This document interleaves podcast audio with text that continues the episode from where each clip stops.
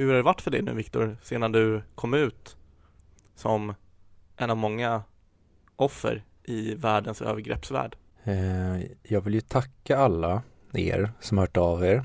Ni som har skickat eh, både Swish-donationer för min nya fond och ja men alla ni som egentligen bara har funnits där för mig under den senaste veckan. Tack! Vadå, är, Ni är, är det någon som har skrivit till dig ens? nej.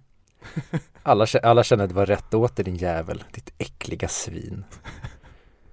Men, eh, alltså vi, vi, vi har fått fler roliga kommentarer om prequel som att folk är rädda för att tycka om dem nu du och Alex sågade sönder filmen. Och det gillar inte jag, för det är ingen som tänker så här, alltså jag och med Fredrik som ändå tyckte om den, alla skriver bara oj, får jag verkligen tycka om den? Har jag sån liten mandat alltså? Ja, de, de vågar inte ens öppet ställa sig i ditt läger utan de känner att, men vänta nu, ska, ska jag lämna, ska jag lämna min egen åsikt för att det inte är okej att tycka så här? Så att den suger ju. Men det är ju ännu, ännu tråkigare att höra att du inte heller får något stöd. Det är en del av ditt och mitt liv, vi får inte så mycket uppbackning.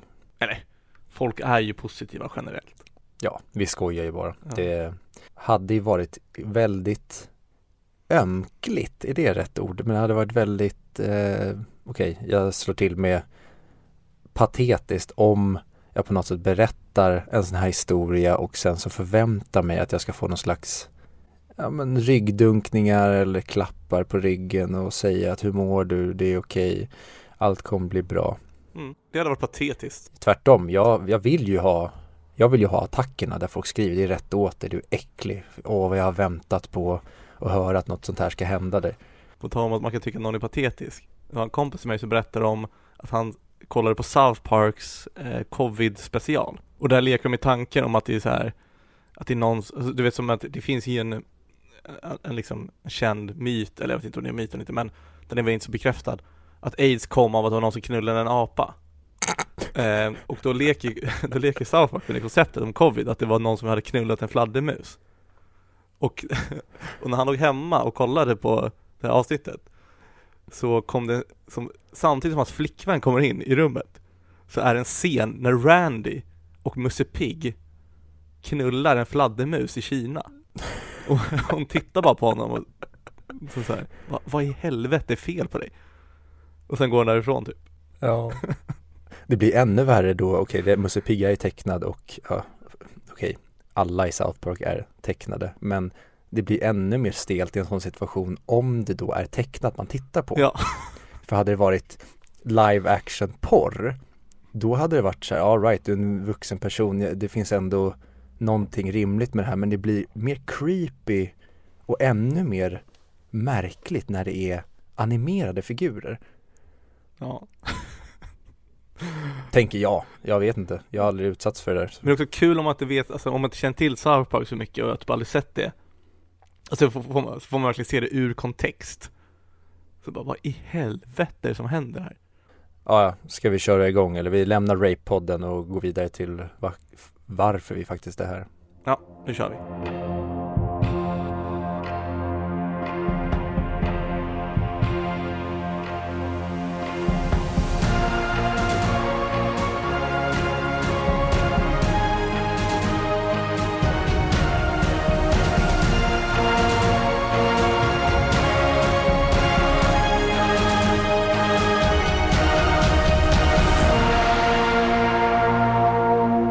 Hej och välkomna till 100 Mic Podcast, podcasten som pratar upp IMDBs topp 100-lista men inte Charlie Chaplin. Verkligen inte Charlie Chaplin Vi har då kommit till placering 23 och vi ska idag prata om Jonathan, jag ville säga Demi, men det skulle kunna vara Jonathan Dems.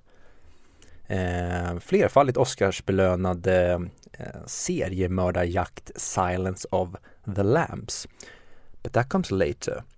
Jag heter som vanligt Viktor och med mig som vanligt har jag Fredrik och vi görs i samarbete med Moviesin.se, Sveriges största filmmagasin på nätet. Jag tänker inte fråga dig Fredrik hur du mår utan jag tänker fråga dig Fredrik eh, hur har ditt filmtittande varit sen förra veckan? Då pratade vi väldigt mycket om vad vi hade sett men har du sett någonting annat sen dess? I rymden finns det inga känslor Hmm. Första gången eller? eh, Ja, alltså det är en, jag tror jag sett den tidigare för jag kände igen mycket delar av den Men det är ingenting jag kommer ihåg att jag har sett. Och vad tyckte du om den? Jag tycker faktiskt att den var ganska bra. Eh, alltså den är fortfarande så här billig, enkla saker. Alltså som, det, det är lite för mycket svensk film, alltså inte våga liksom göra den bra. Det, jag vet inte hur jag ska sätta ord på det. Men det känns som att så här, om de här sakerna måste de vara med. Men varför är de med? Jo, men för det ska vara så. Ja, men du menar att vändningarna i filmen känns väldigt skohornade snarare än att de känns naturliga i filmens plott typ? Ja, exakt. Mm, nej, jag har inte sett den på massa år nu men jag vill minnas den som väldigt charmig och jag vill minnas att Bill Skarsgård framförallt är väldigt charmig i rollen som Simon heter han väl? Ja, eh, det stämmer. Åh, oh, det är väl Martin Wallström som spelar hans storebrorsa va? Ja, kanske. Ja men, eh, har du sett Mr Robot? Ja, men det är det ju. Jävlar, det kanske var därför jag känner igen honom. Och sen är det väl Cecilia Fors heter hon väl som var med i ICA-reklamerna som spelar eh, tjejen. Exakt, otroligt charmig i den här filmen tycker jag. Mm. Men jag tycker den är bra på, alltså Filmen är ju underhållande i sig, det är ingen mästerverk men det är fortfarande en film som jag tyckte om att titta på. Och jag älskar ju verkligen hur de gör med, hur de förklarar autismen som han har. Och eh, alltså det är ju en viktig film på det sättet, att det ger lite mer förståelse för många andra hur, hur det är för dem. Hur allting måste vara i ordning och det måste vara på sitt sätt, annars blir det bara kaos. Mm. Eh, så på det sättet tycker jag det är bra. Och sen så, jag, tycker ju att de gör sina roller bra allihopa. Jag tycker så himla synd om storebrorsan. Och jag förstår ju att han tappar efter ett tag, men jag förstår inte varför flickvänner går med på att leva sådär, sådär länge, innan hon gör slut med honom. Ja, man måste väl ha någon, någon slags, vad säger man, vardag att starta i för att få den, eh, vad säger man, den första vändningen i filmen. För den första vändningen i filmen är väl att hon tröttnar ja. och att det blir någon slags eh, ja, schism mellan Simon och hans brorsa på grund av att brorsan beskyller väl typ Simon för att de är slut. Ja, men det är alltså, jag tror det är typ det som jag har sett. Som jag kommer på just nu i alla fall. Du då Viktor?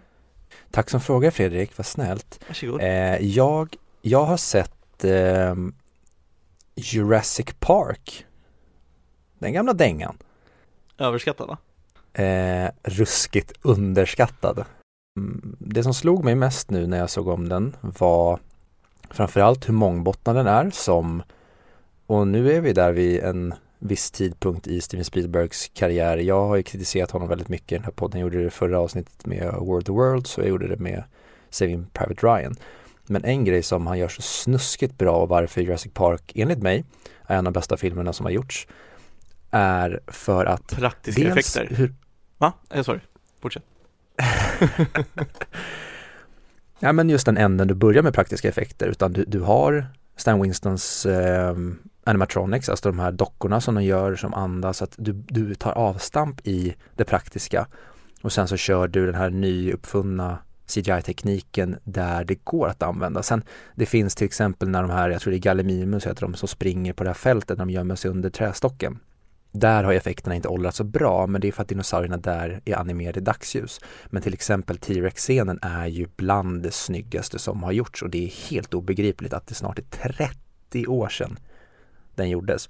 Men, jag ska, bara, jag ska inte bli för långdragen, men de andra sakerna som jag tycker är så briljant med den, det är just den här med Alan Grants resa, att han börjar som en barnhatande snubbe och de avslutar med att han faktiskt, ja men vi förstår att han och eh, Dr. Sattler nu faktiskt kommer skaffa ett barn. Att han går från aldrig kan tänka sig att bli en pappa till att faktiskt eh, tycka om barn. Och det är jättestarkt. Men även det här som Dr. Ian Malcolm pratar om i filmen att life finds a way. Och bara för att vi kan återskapa dinosaurier borde vi återskapa dinosaurier. Och det med kombination med att biologin och ja men biologin hittar alltid en väg ut så att när de har då gjort alla dinosaurier till honor så kommer biologin hitta en väg att föröka sig. Alltså det är det så allting har uppstått. Vi har trott att det har funnits en viss väg och sen så har det visat sig att det har brutits av på grund av någonting. Jag gillar alla de aspekterna och även den här eh, mad scientist-grejen att, att Hammond till ytan är en väldigt fin och gullig gubbe men att ju mer filmen går så får vi faktiskt förstå att han är ju knäpp i skallen. Men om jag, om jag får slänga in en mm, actually i den där eh, så det tar ju inte sådär kort tid för biologi och evolution att ske. Det är den största bristen. Det är ungefär som i 2012 när Golfströmmen fryser, sen blir det en ny vintertid på typ ett år. Det tar inte, alltså det är ju film, så de har ju ökat på hastigheten på allt det, det händer. Men alltså, men, Jo det, men det, det gör inte filmen sämre, eh, men jag vill bara poängtera det. Att så här, jag tycker inte det är lika fint när det inte är vetenskapligt nog. Men vadå, filmen är ju bra. Så det är som du säger, T-Rex-scenen är ju otroligt vacker. Mm. Ja men det är, som du säger, det är klart det finns och nej dinosaurier finns inte idag, vi kan inte klona dinosaurier än. Men de, och just det, jag, jag kommer komma, återkomma till det när vi pratar om Silence of the Lambs, men just det här att från början etablerar vi en väldigt riktig värld. Fotot är nästan Mm. superplatt så att det ska kännas som att vi verkligen är i våran värld. Och därifrån tar vi avstamp i den här science fiction-delen som är dinosaurierna och den här nöjesparken. Och det är det som, Mm. om jag bara ska slå ett stenhårt slag rakt i solarplexus på Jurassic World, så är det just det att där är en värld från början som jag inte köper för det är så Hollywood-polerat, fotot är så digitalt att jag relaterar inte till världen från början. Så att när dinosaurierna väl dyker upp så är inte jag med på tåget ändå för att mitt öga köper inte det här. Och sen att alla dinosaurier, även de när de har använt animatronics i Jurassic World-filmerna, så har de lagt på ett CGI-lager. Så att de är för verkliga att jag inte köper att det är så där dinosaurier rör sig. Om du tar till exempel i Jurassic Park scenen när triceratopsen ligger och är, hon är väl gravid kommer de fram till, men där hon ligger och ja, men är halvdöendes, uttorkad och har blåsor på tungan. Det, är en, det ser ut som en elefants hud och det kan jag relatera till. Det tappar de helt i de nya filmerna. Vad heter, alltså, du vet jag är med uttal. Vad, vad, vad heter de där små dinosaurierna? Mini T-Rex. Alltså velociraptorer. Ja, det är så de heter. De är klorna som sticker ut ur foten. Ja, precis. Ja. Alltså den scenen när en sån smyger runt i labbet. Mm. Det är otroligt också. Ja, och när eh, Tim och jag har glömt vad tjejen heter, men när barnen är inne i köket. Den är också, den scenen är så, och där är återigen varför Steven Spielberg är en mästare i, i väldigt många avseenden. Ja. Den oron och ångesten vi har när de här stora raptorerna går runt och ja, men potentiellt kommer käka upp de här barnen som vi har lärt oss bry oss om. Det känns som att det är riktiga rovdjur. De har lika gärna kunnat stoppa in ett lejon eller en tiger eller någonting som faktiskt finns på riktigt. Och vi hade bajsat på oss men nu är det faktiskt fiktiva stora ödlor som känns så verkliga som det bara går för att de andas och det är faktiskt gjort av ett material som vi kan ta på och där är Steven Spielberg så jäkla grym i just den här filmen när han börjar med praktiska effekter och sen använder han CGI för att fylla ut där dockorna inte funkar och så använder man sig av mörker och regn och så vidare för att gömma bristerna i teknologin. Men- Så det har jag sett. Eh, och förutom Jurassic Park så har jag även börjat titta på miniserien Halston på Netflix. Vad säger man? Ja men miniserien om då modeikonen Halston som, ja men än idag, jag är så dålig på, det här är verkligen inte min, mitt territorium, men jag tror att fortfarande finns liksom Halston butiker, men han var med och förändrade modevärlden back in the day och där spelas Halston av Joe McGregor. Nu har jag visserligen bara sett första avsnittet men jag är helt blown away och är snuskigt taggad på att se vidare för det är verkligen någonting som är right up my alley. Det luktar lite Mad Men som är min favoritserie. Vi har liksom Obi-Wan Kenobi som spelar en gay primadonna för att han han är inte sig själv utan han skapar någon slags persona för att bli framgångsrik modemogul. Och hur han kör med människor och sen kanske det, det bästa av allt i hittills i serien tycker jag är musiken. För den känns väldigt kraftverk-esk och kraftverk är kanske inte ett av mina favoritband men jag är uppvuxen med kraftverk för att det var en av min, eller är en av min pappas favoritgrupper. Ja. Ja, alltså de har så många dänger och det finns så otroligt många moderna hits och låtar som när man tänker att shit vilken grym melodi det här är. Jag kan ta till exempel eh, Talk med eh, vad heter de, Coldplay som jag tyckte väldigt mycket om när jag växte upp. Den melodin tyckte jag var otrolig och bara sitta och lyssna på det här nu, nu, nu, nu, nu, nu, nu, nu, nu. Men det är ju rippat rakt av från Kraftwerk, det är en Kraftwerk-låt. Jaha. Ja, det är mycket sånt där man inte vet. Alltså, alltså man tar ju melodier och sånt där. Vart det kommer från origin alltså, Mm. originalet. Det är som, du vet, You Raise Me Up.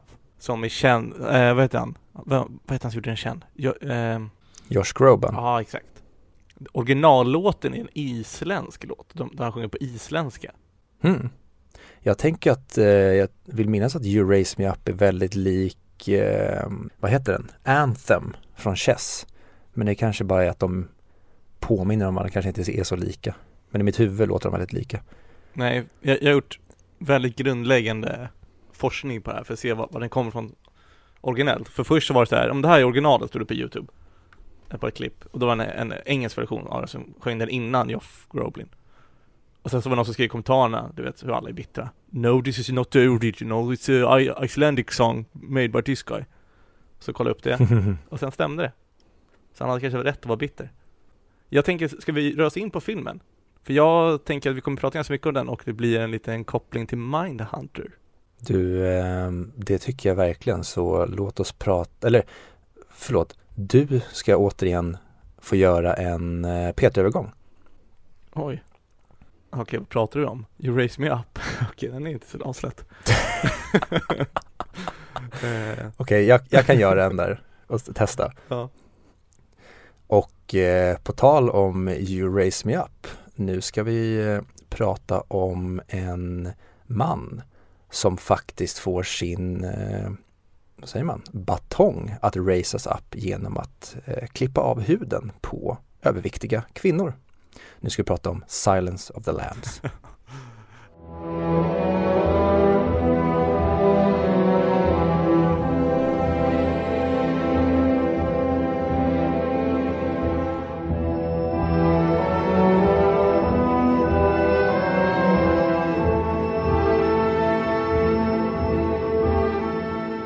Och jag vet inte varför jag vill köra en göteborgare, men därför ska jag köra en göteborgare. Och då har vi kommit fram till filmen som eh, denna vecka är då The Silence of the Lambs från 1991 och den är då regisserad av Jonathan Demme, eller Jonathan Demme. Jag eh, tar inte gift på hur man uttalar eh, hans namn och den är ju då baserad på Thomas Harris bok som eh, jag faktiskt inte har så jättemycket kunskap eh, om, jag ska vara ärlig. Eh, och i huvudrollerna ser vi då Anthony Hopkins och Jodie Foster som båda vann en varsin Oscar. Och då frågar jag dig Fredrik, hade du sett den här förut? Nej. Och jag kan förklara varför. Eller höra varför. Oj, jättegärna, det trodde jag icke. Det är för att jag har aldrig förstått vad det är för typ av film. Jag trott att det har varit mycket mer skräckfilm. Tro, har trott det sedan jag var liten. Sen har jag aldrig liksom haft tillfälle att se den här eller läst på om den. Så det var ju ett stort jävla misstag känner jag nu. Mm, mm. Jag var ju långt från en skräckfilm. Det var ju väldigt bra thriller skulle jag kalla det väl. Ja, och det, jag tror vi har pratat om det ämnet tidigare i podden, det här med just vad, vad som skrämmer oss när det kommer till skräckfilm. Mm. Och jag måste ju säga det att en sån här film skrämmer ju mig mycket mer än en film där det är då tyst, tyst, tyst, tyst, tyst och sen hoppar det fram någonting övernaturligt och det, musiken slår i, med två kastrullock och jag blir skrämd för att de kastar massa explosiva ljud och bilder i mitt ansikte. Jag är mycket mer creeped out av en sån här typ av film med väldigt mycket suspens, skitighet, det är obehagliga karaktärer och ja men som bara ta Hannibal Lecter som är, han är en seriemördare av sinnet. Mm. Om man jämför med då, vad säger man, fjärilsmannen då som är eh, Buffalo Bill som är då en seriemördare som mördar fysiskt. Och jag är mycket mer rädd för vad människor kan göra med andra människors hjärnor snarare än vad de kan göra med dem fysiskt. Mm. Jag tycker det var underhållande. Det var ju precis en sån här film som man vill titta på, eller jag vill titta på. Snarare än, ja men som du säger, en skräckfilm eller, eller, eller, eller eh, gore-porn som typ sov här. Ja. Men jag har ju däremot, jag har ju hört mycket om filmen. Bland annat så här, det, är det är mycket så här att eh, han, eh, Anthony Hopkins, eller Sir Anthony Hopkins, han blinkar väl aldrig?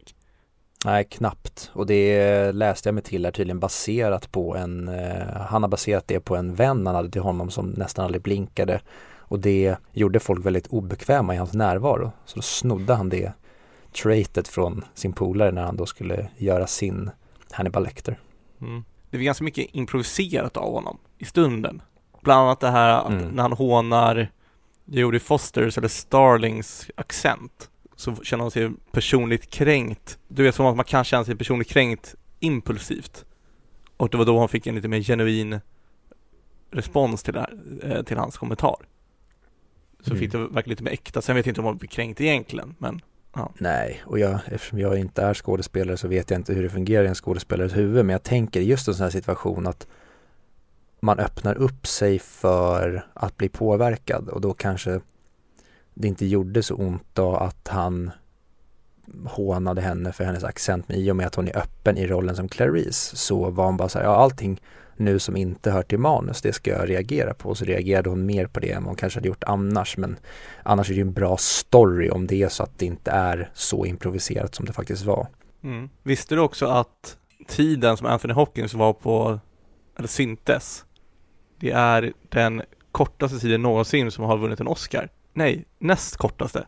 Precis, för jag har alltid, alltid som jag går runt och pratar om det här jämt, jag har alltid trott att det här var den kortaste screentimern för en Oscarsvinnare men jag såg ju också det nu när jag kollade IMDB's Trivia att nej, det är ju den näst kortaste, det var ju någon film från 1958 som hade den kortaste men det skiter jag fullständigt i för att alltså Anthony Hopkins tolkning av Hannibal Lecter, den här filmen är bland Ja men det är definitivt bland, den, den har ju blivit ikonisk av en anledning men jag måste säga att den borde ju verkligen in i en Hall of, Hall of Fame, vilket den är i och med att han fick en Oscar. Men den är så otroligt bra och som du säger, han har ju verkligen gjort karaktären till sin och jag tycker att han är så svinduktig på den här balansen mellan, mellan spritt språngande galen och väldigt sofistikerad och väluppfostrad och artig och eh, resonerande och intellektuell. Jag nästan tenderar att bli för galen ibland tycker jag. Men jag älskar den delen med att när han sitter och pratar med Clarice i samtalen så är han väldigt analyserande och lugn. Det känns nästan som att men, den här personen är i total kontroll. Och det är han ju när han vill. Men sen så kommer det djuriska, det, alltså galningen, det, det psykopatiska i honom fram när han kukar ur ibland och det gör honom ännu läskigare att han känns som en person som är i total kontroll. Men du vet att du kan aldrig vara säker runt honom för att han är hundra gånger smartare än vad du är. Men dessutom så farlig att han ja, kan ta ett bett av din kind när han får lust till det. Det är ju otroligt skrämmande. Alltså Mm. ha, ha med sån person att göra. Men du hade sett den här innan antar jag? Jag, jag såg den någon gång när jag var liten vet jag. Sen vill jag minnas att det är ungefär tio år sedan jag såg den sist. Och att jag minns ändå som att ja men det är en svintajt thriller men det är verkligen ingen mm, alltså, favoritfilm till mig. Jag tycker inte att den är så mindblowing som många vill hävda. Alltså, den släpptes under perioden på året, jag tror det är januari, februari, alltså där studios och företag de dumpar sina filmer som de inte tror har en chans på Oscar och det som de bara släpper för att de inte ska konkurrera med andra filmer. Sen släpptes strax innan Oscarsperioden och utan att de egentligen kampanjade speciellt mycket för att den skulle vinna massa Oscars så håller den i sig under hela det året och sen på Oscarsgalan året efter så tar den hem de största Oscarspriserna, alltså bästa film, bästa adapterade manus, Jodie Foster vinner, Anthony Hopkins vinner och bästa regi tror jag även att den vinner, alltså de stora tyngsta priserna tar den. Och det kan jag bara säga nu idag när, när jag såg om den här om dagen att den är ju värd allt den har fått. Den, jag tycker att det här är en, jag vet inte om det skulle säga den bästa filmen i den här genren, men en av de bästa filmerna för jag tycker att den är precis upp min alley och den gör allt, allt, allt rätt. Vad tycker du? Jag tycker inte den gör allt, allt, allt rätt. Jag kommer komma in lite på, lite klagomål jag har på den här filmen. Jag tycker fortfarande det, det är en väldigt bra film. Kör! Jag älskar ju Mindhunter. Mindhunter tycker jag typ är en 10 av 10 serie. Mm, håller med. Jag har ju den i bakhuvudet hela tiden, och som jag pratade om innan, jag har nämnt det, jag älskar ju sådana här filmer som, eh, eh, som handlar om psykopater och sociopater, för jag tycker det är någonting väldigt intressant med dem och det är väldigt underhållande att titta på. Och det som jag tycker att den här filmen gör fel kontra Mindhunter är att den gör hela konceptet för, alltså den ligger till för mycket saker som var populärt på 90-talet att ha med i filmer för att göra till en coolare film. Istället för att få den här creepiga känslan på karaktärerna, eller på psykopaten. Jag för mig, eller det här är kanske bara att jag minns fel, att när han blir fri, när han sitter i fängelset med stänger där i slutet, när han rymmer på riktigt och det är två vakter som ska gå in och ge mat. Det blir den här känslan av att, åh, han, han brottar ner honom. Och sen är kameran och sen bara reser sig långsamt för att stirra på den andra. Att, att, att det blir så här, att, att, det händer för mycket saker för att det är coolt. Och det ser snyggt ut på film snarare än att han gör allting i, i en lugn och metodisk rörelse. Förstår du, förstår du vart jag vill komma eller måste jag förklara det på annat sätt? Jag tror att jag förstår men jag håller inte med. För jag tycker just att det, den här beräknande och tiden han tar sig är en del av det läskiga. Och just det att vi inte ser vad som sker med polisen då som jag antar att du menar som flyr ut ur buren som han sen byter plats med och tar ansiktet av. Nej, jag menar att alltså, det blir för mycket för mycket saker som händer och för mycket rörelser som ska se snyggt ut snarare än att det ska, än att det kändes inte som att de har riktigt koll på hur psykopater beter sig i filmen. Kontra Mindhunters, de, det känns som att de verkligen har mycket bättre koll på att analysera dem. Man verkligen får se att de här är inte så osköna, vill leka med alla. De är ju bara personer som är språngande galen och tycker det är intressant att få uppmärksamhet och leka med folks tankar. Alltså det man får komma ihåg är att dels är den här filmen 30 år gammal så att mm. vi har ju en helt annan kunskapsbas idag när det kommer till psykopater och framförallt det mänskliga sinnet och hjärnan. Det som jag tycker, för den här filmen är otroligt eh, researchad när det kommer till alla de här aspekterna och jag kan förstå om du tycker som du tycker men jag, jag tycker inte att det är problem och jag tycker inte att de problemen för mig när jag tittar på filmen finns. Men om du tar till exempel men hela FBI-delen, att det är en grej som jag tycker även Mindhunter har tagit efter men kanske glorifierar lite mer än den här. Jag tycker att den här platta, tråkiga, väldigt byråkratiska bilden av FBI tycker de gör klockrent och även att ja men då, det kanske blir lite filmiskt då, men ta då Chilton. Eh, nej men till exempel, det, det filmiska blir med Chilton att han är en supernarcissist där sen när, när han tar åt sig äran för allting och tjatar om att ah, men det är jag som är Fredrik Chilton, eh, det är jag som är geniet bakom. Där blir det ju väldigt filmiskt, men jag tycker fortfarande på grund av, och jag, nu återkommer jag till det som jag sa i, om Jurassic Park, att allt är så skitigt och platt och det känns verkligen som en tråkig och grå värld. Så att när de väl i den här filmen då svävar ut med, ja men om vi tar då hur du tycker att de, att det kanske blir lite för filmiskt med vissa delar med psykopaterna och seriemördarna och även då jag kan tycka att, ja men narcissismen hos Chilton då, de grejerna gör mig ingenting för vi är redan i en så otroligt verklig och skitig värld. Ta till exempel när Clarice kommer ner i källaren hos eh, Buffalo Bill. Alla detaljer med hur, det känns verkligen som att är du här nere så kan du bli sjuk. Det känns som att du nästan kan ta på asbesten där nere och alla bakterier när det ligger huvuden i terrarium och ja men just att de, de får ner det här och gör det så otroligt skitigt och äckligt och det är jag så otroligt svag för. Ja, men det är också så här, eh, jag gillar inte, eh, ta scenen när, när hon är i rätt hus och koncentrerar den riktiga mördaren. Och, mm. och hon drar sin pistol och han lyckas ändå backa mm. undan. Det är såhär, vad fan. Ja, och, och, där är det. Där blir man ju arg på Clarice. Man blir inte arg på regissören eller författaren.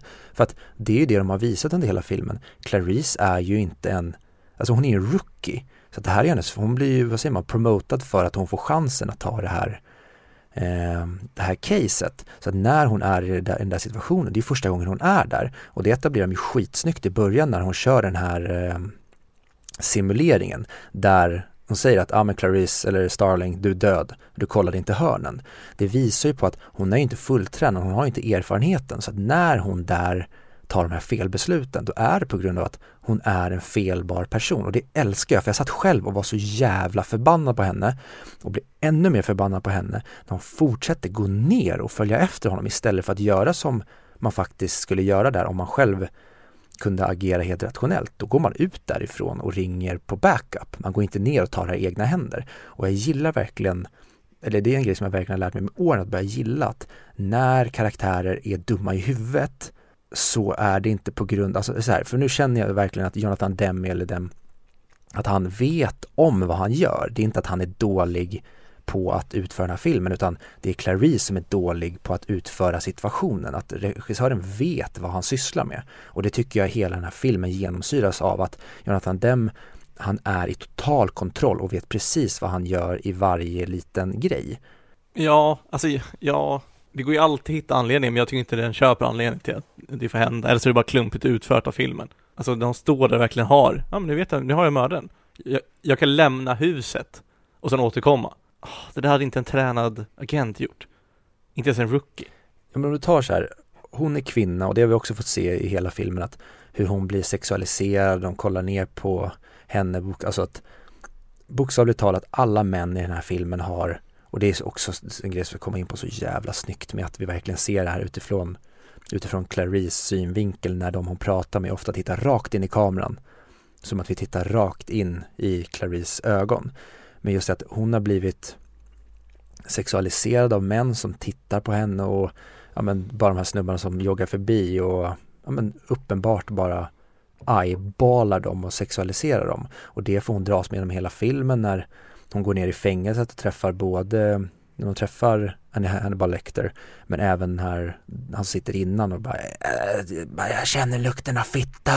Alltså hela den grejen med att hon, det här handlar ju om att hon är en kvinna i inom citationstecken fel miljö och att hon under hela filmen måste motbevisa det här. Hon har det här drivet av att jag ska ta mig igenom det här och det är återkopplingen till när hon pratar sin, berättar sin historia om lammet. Att det här är en psykologisk resa i Clarice Starlings men un, eller undermedvetna, i, i hennes hjärna som vi får följa. Så att när hon sen är felbar i slutet är att ja, med den här erfarenheten och det som filmen presenterat hittills så var hon inte bättre än så här. Att när det väl var dags för henne att steppa upp och ja, men plocka den här bad guyen, då klarar hon inte av det utan hon har klarat det psykologiska fram och lägga pusslet och hitta honom. Men hon klarar inte av att ta honom och bara skjuta ner honom eller fängsla honom. Och det tycker jag blir så snyggt sen. Nu råk, eller lyckas hon ju faktiskt skjuta honom där nere i mörkret. Men han överbemannar ju henne. Hon förlorar ju.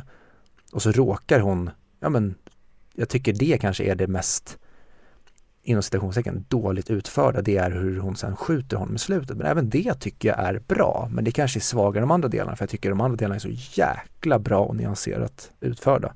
Ja men alltså hon gör ju, och filmen visar det sämsta saker som kunde ha hänt här.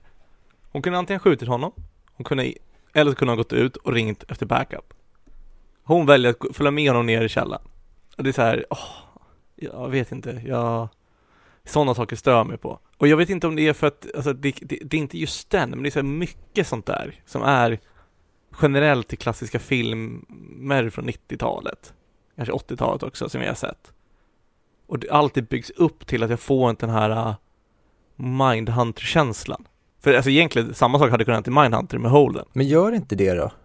När han är till exempel på sjukhuset med han jätten, att där hade han ju lika gärna kunnat bli dödad. Han tar ju fel beslut och sen hamnar han i sin eh, panikångest. Att där gör de ju även fel beslut och han kliver fram och säger saker i intervjuerna med de här seriemördarna som sen ger fatala konsekvenser för honom rent karriärmässigt. Det tycker jag är en liknande grej med vad som sker med Clarice när hon inte kan ta skottet. För att hon har ju faktiskt aldrig skjutit någon. Hon är ju en fucking jävla nubb. Och sen där, det är väldigt lätt att säga till karaktär att men, jag tycker det är fel för då har man gjort si och så.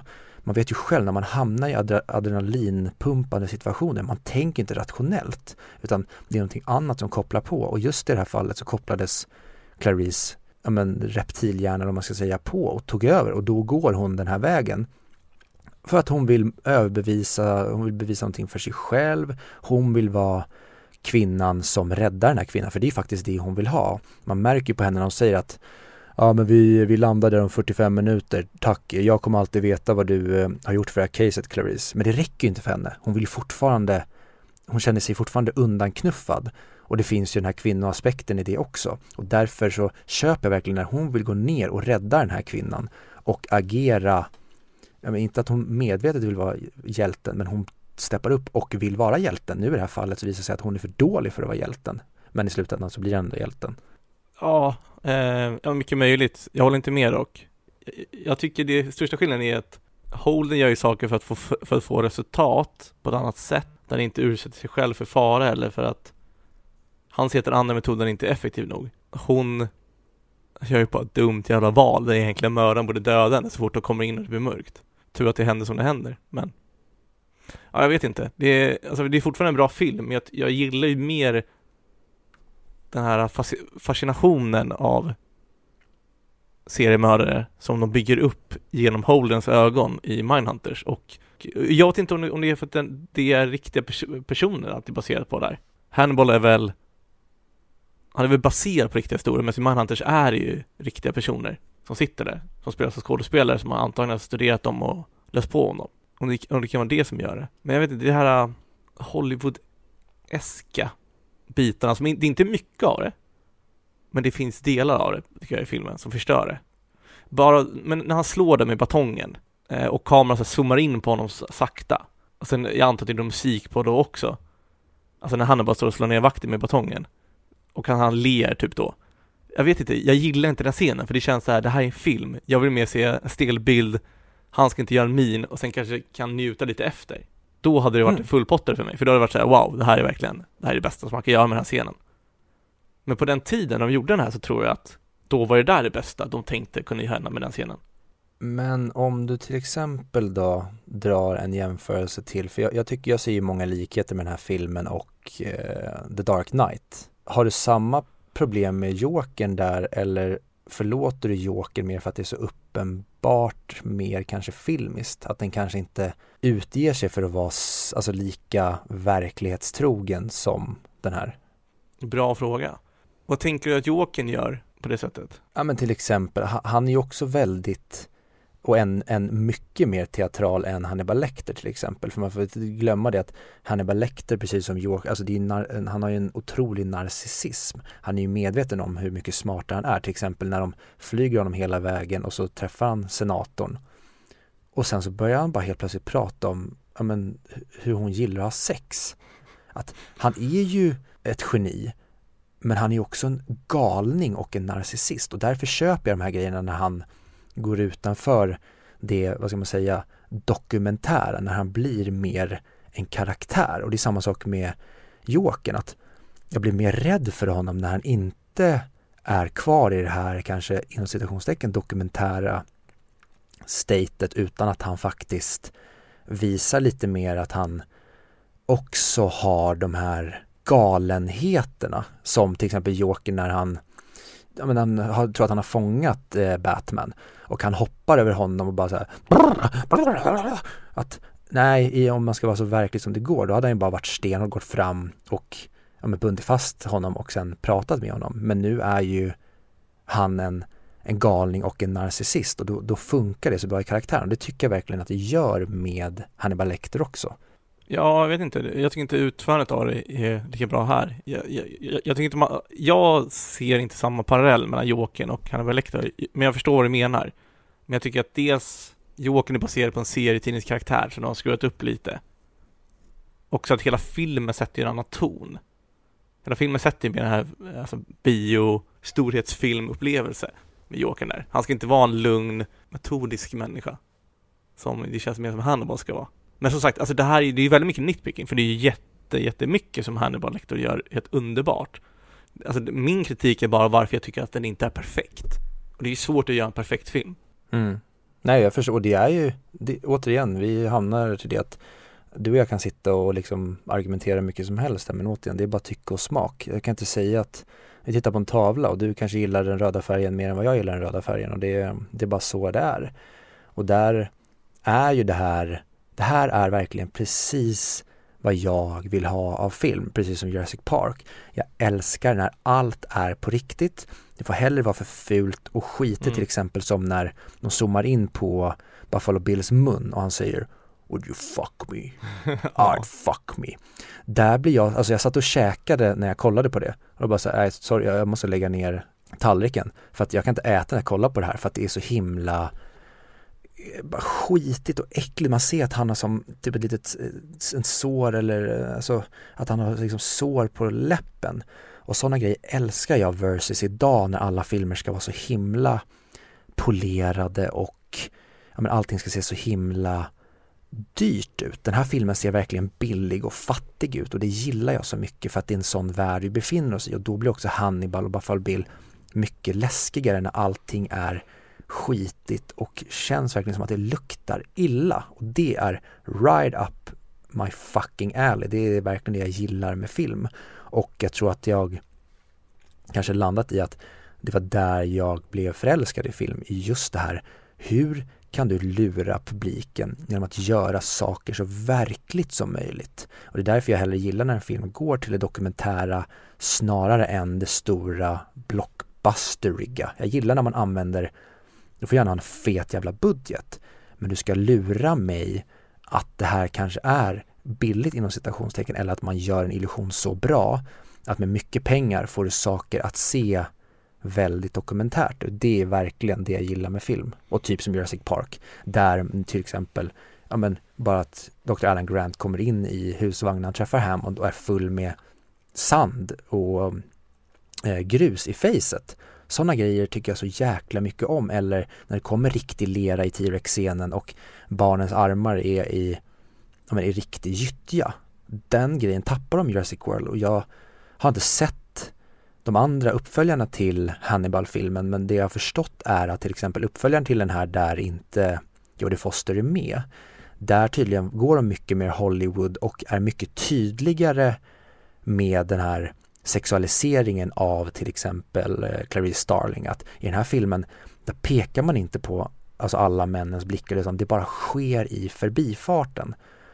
Vi kommer komma in på betyg men jag tycker redan nu det här är för mig det är en helt perfekt film och typ ja, men en av de bästa av sitt slag. Ja, jag håller med i mycket du säger. Jag tror att jag måste se den igen också. För jag tror mycket, mycket förväntningar och författade meningar gör att det kanske inte når hela vägen till mig. Utan jag måste se den igen och veta vad som händer så jag sen kan njuta av allting runt omkring. Mm. För nu, för, nu, för nu var det mer fokus på vad händer, vad kommer hända härnäst? Snarare än se allt det, det som du beskrev. Så det, fall, det faller ju bort lite när man tittar på en film för första gången. Jag håller med om han den onda. Jävlar, alltså det var, det var en sån scen som, det, det går inte att slita blicken från när han säger Do you wanna fuck me? I wanna fuck me. Mm. Och det är såhär, wow. Nu, alltså det är nästan som att jag ville fucka honom. Eh, och jag, jag, gillar hela, hela hans koncept med fjärilarna. För jag antar att han gillar fjärilar för de är vackra och han vill vara vacker för han är och att han ska göra en, en klänning i människoskinn. Uh, alltså hela den idén och hela hennes berättelse om lammen och varför filmen heter som den gör. Alltså det är ett helt underbart koncept. Det är typ, ger mig gåshud att tänka på det, alltså hur genomtänkt och bra utfört det är. Det är bara synd att de här jävla skit 90-tals filmklyschorna ska passa in. Ja, det är synd att du, eh, att de gjorde så att du hängde upp dig på det. Sen en grej som jag också tycker är filmens absolut största styrka som jag tycker att många filmer idag lider av det är ju att den här filmen vågar vara så långsam. Det känns nästan, alltså det känns nästan Ja. övertydligt ibland hur mycket det här är baserat på en bok. För filmen rör sig verkligen lugnt, lugnt, lugnt fram. Och jag älskar det att den tar så lång tid på sig när vi sen får någon slags timer på filmen, för det är ju det det handlar om sen, en kamp mot klockan, att hinna fram till honom innan han hinner mörda senatorns dotter. Mm. Och då blir man ännu mer stressad när den är så långsam. För vi känner att, men kom igen nu då för i helvete, öka tempot, kom igen nu, lägg pusselbitarna. Men då just det här långsamma bokiska, där det tar längre tid. Till exempel Clarice och hennes kompis sitter och har en, en konversation som känner att det här går ja, men det är verkligen hur långsamt som helst. Det gör mig stressad och jag älskar när man kan regissera på det sättet. Att genom att vara långsam så ökar du stressen istället för att när du är långsam så gör det mig ointresserad eller uttråkad. Det är verkligen ja, men mästerligt i den här filmen. Mm. Vad tycker du om Crawford då? Jag gillar verkligen det, för det är också som jag sa med hur, hur de får eh, FBI i den här filmen att inte kännas glamoröst och sexigt och coolt utan det känns väldigt byråkratiskt och tråkigt och det är fullt av ja, men, gubbar så att mm. säga och han känns verkligen som att men idag i en, i en seriefilm då hade ju Crawfords look och känsla, det hade kunnat spelats av en pedofil eller en seriemördare. Så att han känns lite obehaglig. Och man märker genom hela filmen att han sexualiserar ju också Clarice. Så att han är ju också full av brister. Och jag gillar verkligen den typen av chef, att han är inte den typiska FBI-chefen utan han känns nästan som att i en potentiell uppföljare hade vi kunnat få veta att ja men han, han hade 50 våldtäktsdomar på sig för att han känns också lite shady. Människor i den här filmen är inte perfekta, de är inte genomonda, de är inte genomgoda utan de är fulla av gråskalor. Mm. Ja, jag håller med. Jag förväntade mig mer att han skulle vara mer så här douchig, hade någon bakomliggande agenda, men bara saken eh, när hon säger så här skickade dit mig för att eh, ni ville få hans hjälp på Buffalo Bill-caset. Och så säger han så här, ja, eller han svarar inte men hon förstår och då säger han så här, ja men jag hade föredragit om du sa det till mig. Och hans svar blir då att, jo men hade jag sagt det så hade han genomskådat det direkt. Mm. Och han säger det inte på ett sätt som man tänker så här, vilken jävla douche. Man säger så här, ja, sant. Så det är precis som du säger, det är verkligen ont eller gott. Det är lite mer polariserat. Mm. Ja men det, det, är mänskligt och det, ja. det tycker jag verkligen är, kanske jag måste sätta en, ett ord på hela den här filmen, den är väldigt mänsklig. Och det är därför jag fastnar så mycket för den. Mm. Och jag håller med dig. Jag älskar också designen på allting. Den är ogillar lite, det är hans första fängelse. Det känns lite för mycket, ja men det är såhär 90-tals, ja, för sig, det kanske var så det såg ut på det, den tiden. Men det, det känns så omodernt och så här som att nu lägger de här psykopaterna längst ner i det här slottets dungeon. Eh, fast han får en glasvägg istället. Jag kan ingenting om eh, hur man designar och bygger fängelser för att ha det så säkert som möjligt. Men en grej som jag verkligen gillar där, det är att alla fångar nere där har ju galler, utom Hannibal, han har ju mm. plexiglas och det säger så mycket om hur farlig han är. Att det räcker inte med galler och det förstår vi sen när de sätter honom i en gallerbur senare. Då förstår vi att, vänta nu, nu har ni ju gått ifrån det här som ni hade tidigare för att hålla honom säker. Det innebär att nu är ju han i en lättare miljö för sig själv att komma härifrån. Och det har jag inte ens pratat om, men shit vad jag älskar hur han blir fri. Han är så jävla ruthless och mm. verkligen, där visar, visar att han bryr sig inte ett skit om det här. Han är villig att ta bort en polis ansikte, ta på på sitt eget och sen slakta människor på vägen för att bara bli fri. Mm. Alltså han är en bad guy men samtidigt i filmen är han en good guy för att han hjälper till att lösa mordet och jag gillar verkligen den grejen med att Hannibal Lecter är han är grå, han är inte svart eller vit. Nej, men han är mer svart än vit i alla fall. Men ja, jag håller med dig. Ja, men han är, men han är grå menar jag att han pendlar. Alltså han är både full av mörker, men han är även god i fel ord att säga, men han, han hjälper ju dem. Sen om det är egoistiska skäl, men det finns ju en människa där. Han är ju inte bara ett monster, även fast monstret är ja, men kan ta över och är väldigt, väldigt läskigt så gillar jag att ja, men han kanske säger att han är mörkgrå då, men han är fortfarande inte svart. Nej, Eh, men för att se emot mig själv också lite så kan det ju vara, eh, eller mot min e egna kritik, att Hannibal Lecter är ju lite mer av den typen av psykopat som ska vara precis som han är. Att han är lite mer farlig och lite mer villig att attackera. Och det kanske är att jag inte gillar att de valde en sån typ av psykopat att ha med i filmen. Jag hade mer gillat en Ed Kemper eh, aktig. För han känns lite för impulsiv, eh, Hannibal Lecter. Att han vill bita av folk ansikte bara för att. Så, så, det kan ju vara den, det tycket jag inte gillar. Sen så kanske när jag får se det en gång till och vet om hur det är, då kanske jag tänker så här, jo men den är fan genialisk. Ja, och, och det som jag tycker, nu har vi pratat om hans, vad säger man, det han gör fysiskt mot, mot andra i den här filmen. Men det är så jäkla skrämmande när de berättar att han satt och pratade med en av fångarna och dagen efter hade han svalt sin tunga, alltså han mördade honom genom att prata med honom. Mm. Och det gör honom så läskig i början och säger att liksom låt honom inte ta sig in i ditt huvud.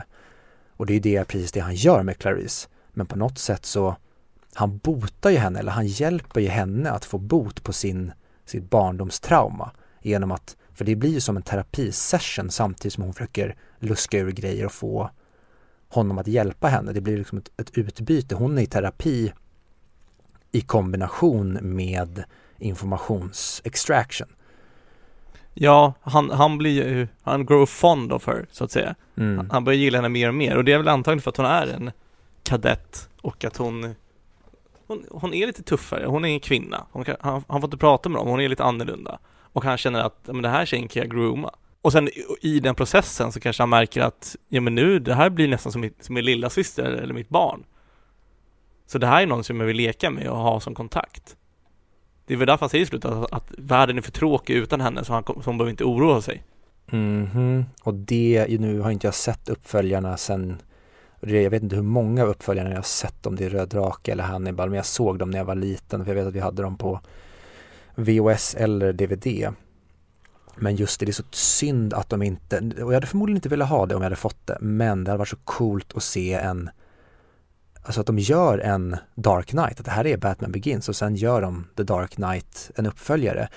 Tänk till exempel där Hannibal, ja men han fortfarande befinner sig på annan ort men han har en kontakt och de har någon slags relation han och Clarice och hon, han kanske hjälper henne att lösa ytterligare fall. Det hade varit ashäftigt tycker jag Mm. och att de gör den precis i den här andan. För det är det jag har förstått av uppföljaren, det är att de Dels är inte Jodie Foster med utan det blir Julianne Moore som spelar Clarice och sen så går de verkligen Hollywood och de är inte lika noggranna, långsamma och genomtänkta när de gör de andra filmerna utan det blir mer blockbuster som vill kapitalisera på fenomenet Hannibal Lecter för han tog ju hela världen med storm. Alltså när du ser idag du kan, du kan rita en streckgubbe som bara har någon slags gallermask för ansiktet. Direkt vet du att det är Hannibal Lecter. Och det är ju tack vare att Anthony Hopkins är så fruktansvärt bra i rollen Verkligen. som honom. Exakt, och det hade varit så coolt då om det filosofiska eller moraliska dilemmat är att Jodie Foster i den här uppföljaren då, att de börjar känna mer och mer för honom, trots att han är ond. Och att FBI ligger på henne så här, du måste lura in honom, så vi kan fånga in honom. Men han hjälper ändå henne med problem och lösa fall. Så blir det så här, okej, men är det värt att låta ha kvar honom och låta han döda en person i månaden, men vill vi rädda de här andra människorna genom att ta fast många andra mördare? Eller ska vi lura in honom? Alltså det blir så här Mm. lite hennes personliga dilemma i den filmen. Åh, den var så jävla intressant att kolla på. Ja men verkligen. Eller, att det, eller att det skulle vara någonting personligt, att hon har någonting som han hjälper henne bearbeta. Ja. Men människor kanske dör på grund av det här. Nu, nu kanske det blir som direkt att så här, men Clarice karaktären, hon skulle aldrig offrat andra människor för sitt eget bästa. Men att det, skulle kunna vara ännu mer ett, som du säger, ett dilemma att ja, vi kan rädda flera men vi måste offra en. Och det hade varit väldigt häftigt att se en eh, fortsatt relation mellan Jodie Foster och Anthony Hopkins, just de två skådisarna i de här rollerna. Eh, Men, ja men exakt, men då göra till dilemmat att det inte är så öppet att hon vet att han mördar. Men alla andra säger så här, jo men han är ute då, han gillar döda, det är klart han gör det. Men det vet vi inte, säger hon då. Så det blir så här den, inte så här direkt att hon måste välja. Utan det blir så komplicerat att kanske dödar han människor, men han hjälper oss ändå. Mm. Ja, det finns skitmycket häftiga vägar man, kan, man hade kunnat gå i vidare filmer. Men jag är så glad att den här produkten kom och jag väljer Mm. att se det som, även om jag nu lär se uppföljarna bara för att jag vill se vidare på vad de gör med Anthony Hopkins Hannibal Lecter. Mm. Så känner jag att det här är en, en värld och en film som står på egna ben. Lite som jag ser Star Wars original prequel sequels. Det är olika tolkningar, så här, alltså de har inte med varandra att göra utan en version tolkas 1, 2, 3 en version tolkas 4, 5, 6 och en version tolkas 7, 8, 9 och så kanske man får se de här att ja, Anthony Hopkins är med i de efterföljande men de har ingenting att göra med Lammen tystnar utan det är en egen tolkning på den berättelsen. Ja. Men jag vill ha ett betyg. Eh, jag måste, jag kan tyvärr inte, så som jag känner just nu, ge den en 10 av 10, så det blir 9 av 10. Jag tycker det är en fruktansvärt bra film. Jag måste se den igen. För att kunna höja. Jag tycker att det är någonting som inte, alltså, jag, jag tror det är Mindhunter som har förstört för mig. För Mindhunter tycker jag är, är en perfekt serie. Och då är det så svårt, för jag vet ju att jag tycker Mindhunter är så mycket bättre än den här. Så då kan jag inte ge den en 10 också. För det, jag känner inte för det. Men 9 av 10, åh, Mm. Och en eventuell placering då? det börjar bli svårt nu. 35 mick. Så ändå längre ner på listan än vad den ligger. Just nu, ja. Mm. Det är det, 9 av 10, det är ju snuskigt högt betyg och att den ligger fortfarande 35 bästa, det säger ju ändå mycket. Det, du kanske har låtit mer kritisk till den under avsnittet än vad det faktiskt är men Mm. det är bra att vi båda inte bara sitter och, wankar av den här. Vilket vi typ egentligen har gjort men jag har kört dubbelhandsfattning och du har suttit med ena handen kanske. Lite mer så skulle jag säga också. En grej som hade varit så jäkla coolt idag med det podcast och ljudböcker till höger och vänster. Tänk om Jodie Foster och Anthony Hopkins skulle göra en podcastserie där de är i karaktärerna Clarice och Hannibal Lecter som är som hennes terapisessions versus hon försöker få information från honom. När han berättar stories om hur olika offer han har dödat och patienter han har haft. Ja men så samtalen de har i cellen där fast man bara spelar in ljud och det är de skådisarna som och sen har vi en väldigt duktig manusförfattare som skriver manus. Det hade varit så jäkla nice att det blir någon slags radioteater. Jag hade kunnat sitta i flera timmar och bara lyssna på när de sitter och pratar för det är så otroligt intressant. Och fått bort den där jävla läkaren som vaktar honom. Han förstör i filmen tycker jag snarare än snarare alltså han är bara så här onödig distraction i filmen. Han, han, jag tycker inte han hjälper den på något sätt. Jag, eh, jag var så jävla förbannad på honom och därför blev jag så otroligt glad i slutet där när han säger Ja, I'm having a friend for dinner. han är old friend for dinner. Och sen vet man att Chilton är så jävla fucked. Ja. Jag sa ju det tidigare, det här är 10 av 10 och jag, bara för att safea, jag lägger den på den placeringen där den är. kommer bli jättesvårt att ja, men sätta den på någon viss topplista men jag tycker att den är helt fantastisk och eh, jag ser mer än gärna om den och jag önskar att det fanns fler som den här som jag sa. Kul! Och eh, nästa vecka då ska vi till Italia för då ska vi eh, prata om La Vita e Bella eller som den heter eh, på svenska. Ja, ja, det är roligt att både It's a wonderful life och La Vita e Bella de har ju samma svenska titel, Livet är underbart. Jag tror det i alla fall. Jag vill minnas att det är så. Ja, men för er som vill se den så går den att se om ni har ett sånt här HBO-konto. Vad, vad hände där med melodin? Skitsamma. För er som vill hyra den kan ni hyra den på Blockbuster, Apple TV eller Rakuten TV och ni kan även köpa den digitalt på Apple TV, Blockbuster och Rakuten TV. Och som vanligt, lägg en review, smash that like button. Nej. Om ni har lite frågor eller kritik eller vill höra av er så kan ni göra det via våra sociala mediekanaler. Eh, jag, tror du Viktor är som mest aktiv på Twitter skulle jag gissa på. Men eh, vi båda hänger på Instagram. Det är mest du Viktor som svarar. Där också skulle jag säga. Så hör av er. Ni kan också mejla oss på 100micpodcast.gmail.com Mm, det kan ni. Men då hörs vi nästa Kul. vecka då. Vad bra.